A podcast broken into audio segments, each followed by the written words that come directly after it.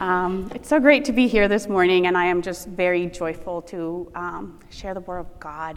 Um, so let's get started. We are in Matthew 2, verses 1 to 12 today, and I think they should come up there.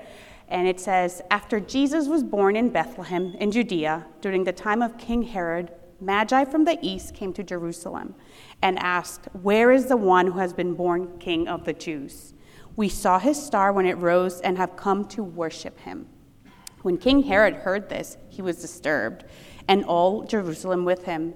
When he had called together all the people's chief priests and teachers of the law, he asked them where the Messiah was to be born. In Bethlehem in Judea, they replied, for this is what the prophet has written. But you, Bethlehem, in the land of Judah, are by no means least among the rulers of Judah. For out of you will come out a ruler who will shepherd my people Israel.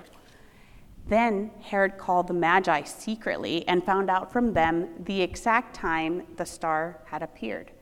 He sent them to Bethlehem and said, Go and search carefully for the child. As soon as you find him, report to me, so that I too may go and worship him.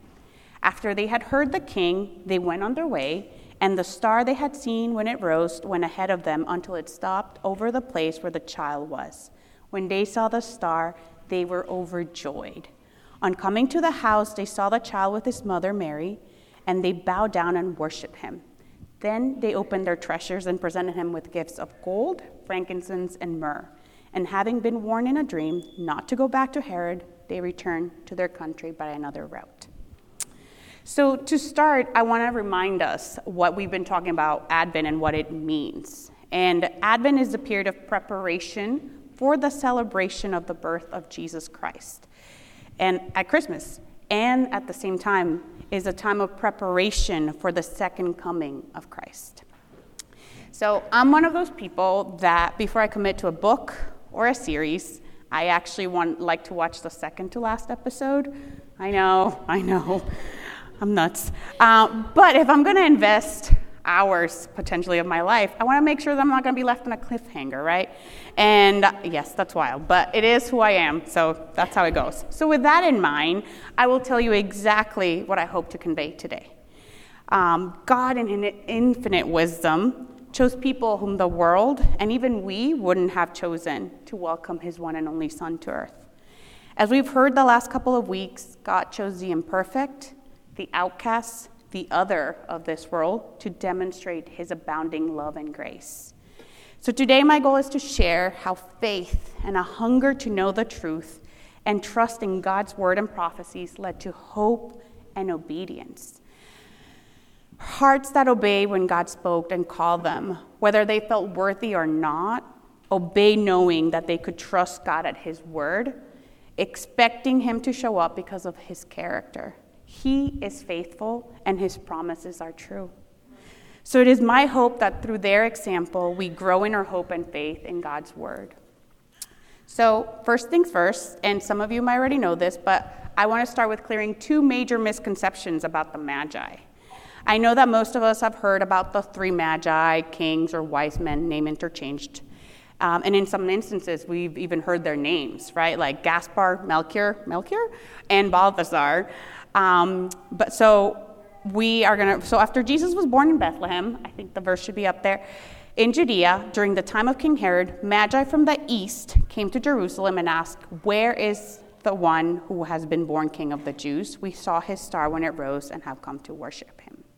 Scripture doesn't really tell us if there were truly three, four, or more magi, but tradition has dictated this number, partly because of the three gifts, right?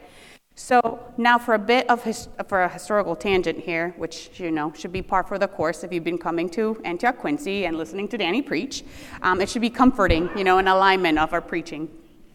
So where did the three magi come from?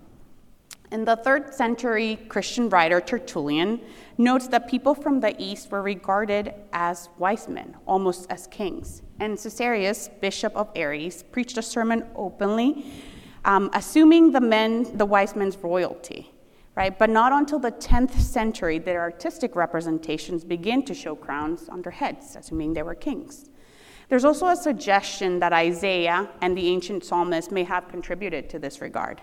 The psalmist's description of kings coming from eastern regions. And the prophet Isaiah's reference to eastern rulers uh, bearing gold and frankincense combined to serve as biblical support for the developing tradition.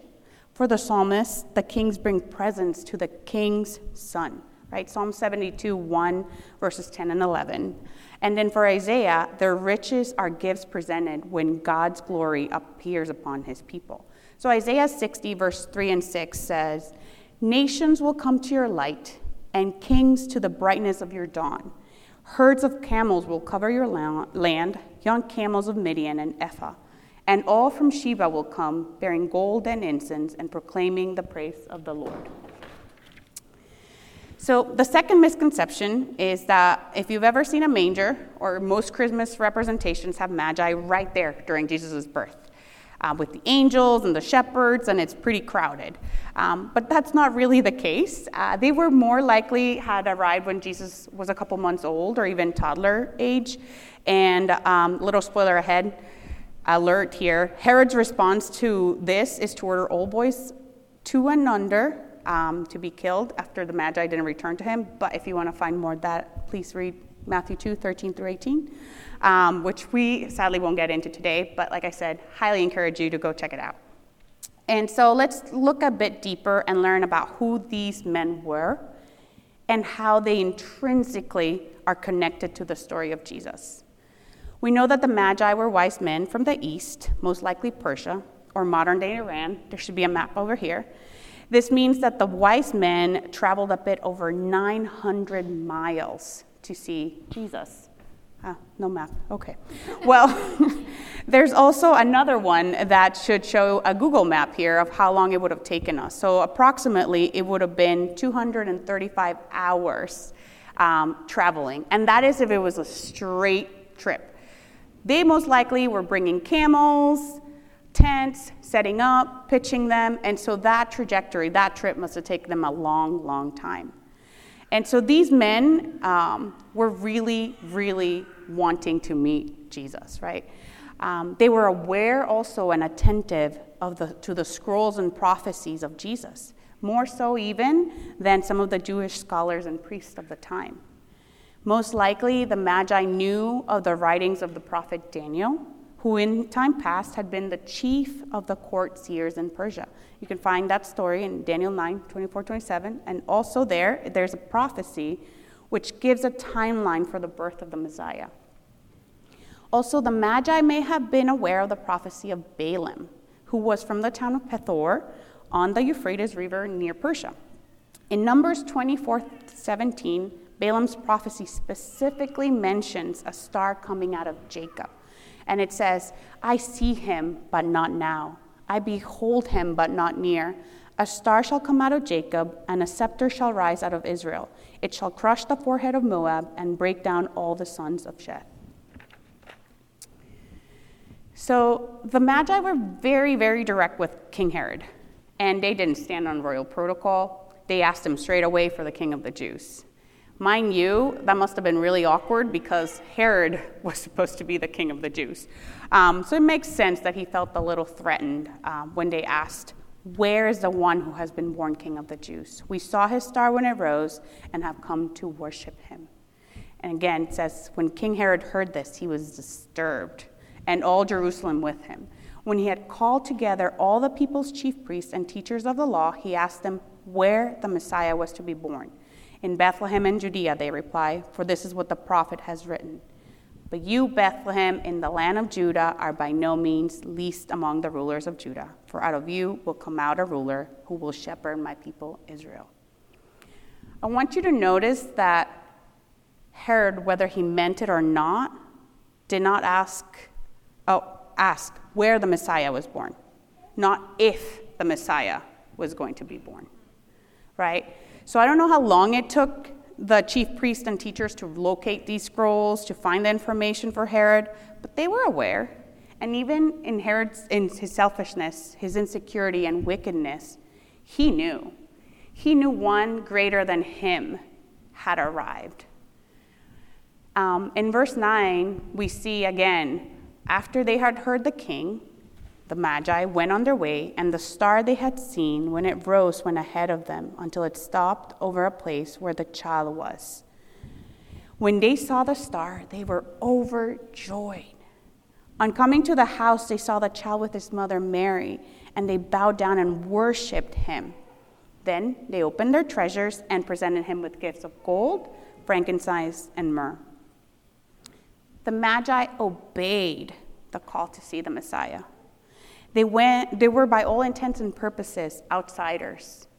They were invited to celebrate Jesus as the one and promised Messiah. When they arrived to meet Jesus, I can hardly imagine the joy they must have felt. Scripture says they were overjoyed. And after such a long journey, and what I imagine were hours, if not years, of poring over writings and prophecies to see the miracle and gift of God had bestowed upon humanity, it must have been incredible. So they could do nothing else but bow down in worship and adoration. And as I mentioned, the Magi brought three gifts um, the gold, the frankincense, and myrrh. And these are hold great symbolism. Gold is a symbol of kingship uh, and kinship on earth. Frankincense, frankincense, as incense, is a symbol of his deity or his priesthood. And myrrh, which is an embalming oil, is a symbol of death, which this reiterates who Jesus was going to be and who he was promised to be. That he would hold the kingdom and the title of high priest, and that through his death and resurrection, we would be made free. So Jesus was and is the fulfillment of God's promises. Um, then in verse 12, we see God giving a warning to the Magi through dreams. And having been warned in a dream not to go back to Herod, they returned to their country by another route. God Himself spoke through dreams to what could be considered outsiders, right? Well, they were outsiders. So nothing is impossible for Him. He can talk to whom He chooses to speak to. He invited those who would be considered foreigners into a monumental, life altering event, and their trust was so great they defied convention and, ro- and royalty, risking their own lives, since they did not return to give Herod an update. Jesus is our promised hope. Jesus is the hope for the world. From the beginning, his intention was to be known, that his word and love would be renowned. He invites us to share his love, to share his gospel all over the world. God can use and will use whom he chooses to bring his good news to others. He chose an engaged couple with no worldly means or influence to parent and raise Jesus.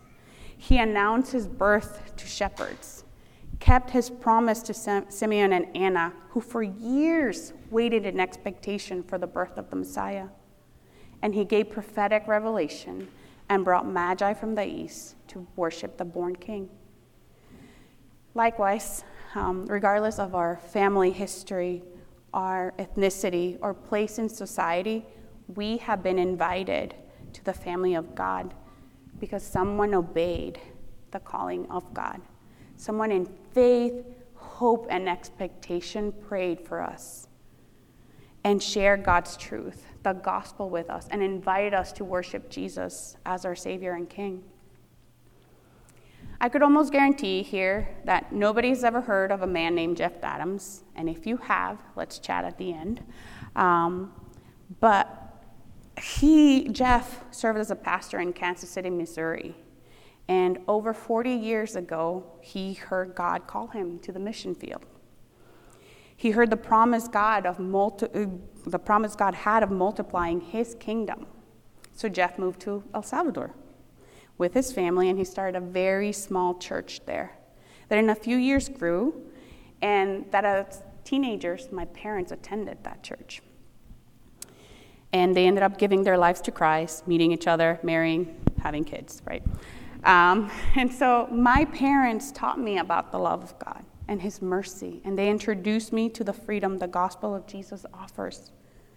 By God's mercy, I gave my life to Him when I was six. And to this day, I choose to live my life and surrender to Him. Jeff's obedience to get up and go and share the gospel is how I stand here today. I am part of an inheritance of obedience that he will receive. And if you really stop and think about it, it's also kind of weird on so many levels because how did I end up in Quincy, Massachusetts, right? Me, a foreigner, born in El Salvador, whose first language is not even English, um, who I've lived in four different states, four different countries, yet for this moment in time, God has me here in Quincy, in front of all of you, proclaiming the birth of Jesus, my Savior. God and His purposes knew this is where I would be today. Just like He knows each and every one of you, and He loves you with a depth we can't comprehend. He invites us to walk with Him. He invites us to walk with Him. I just want that to sink in. He wants us to share with Him in His love, the sacrifice of Jesus and the comfort of the Holy Spirit with, with those around us. For some of us, that could be at work. For some of us, that's at school or at the carpool, at the park. That's a state away. For some of us, it's going to another country or another continent. But I want to invite us all that when we hear the voice of God calling, we respond. When we see his hiding his guiding hand, let's be obedient and go. We might never know the effect that we may have. Just like Jeff, I mean, he knows, but he might not know the extent of what his obedience and sacrifice did, right? And just in faith and obedience, like the Magi, move forward. I want to invite us to do that. Advent invites us to be expectant and ready for Jesus because he is coming back. And just as the Magi waited in expectation for Jesus' birth, we too wait in expectation for his return. As Matthew 12 21 says, Jesus, in his name, the nations will put their hope. Jesus is our hope. Um, and so, with that, I know this was very concise, um, but I, I, I'm just so expectant and excited about what God is doing in our midst and how he, He's always moving. And we don't have to be perfect or be polished to, to serve Him.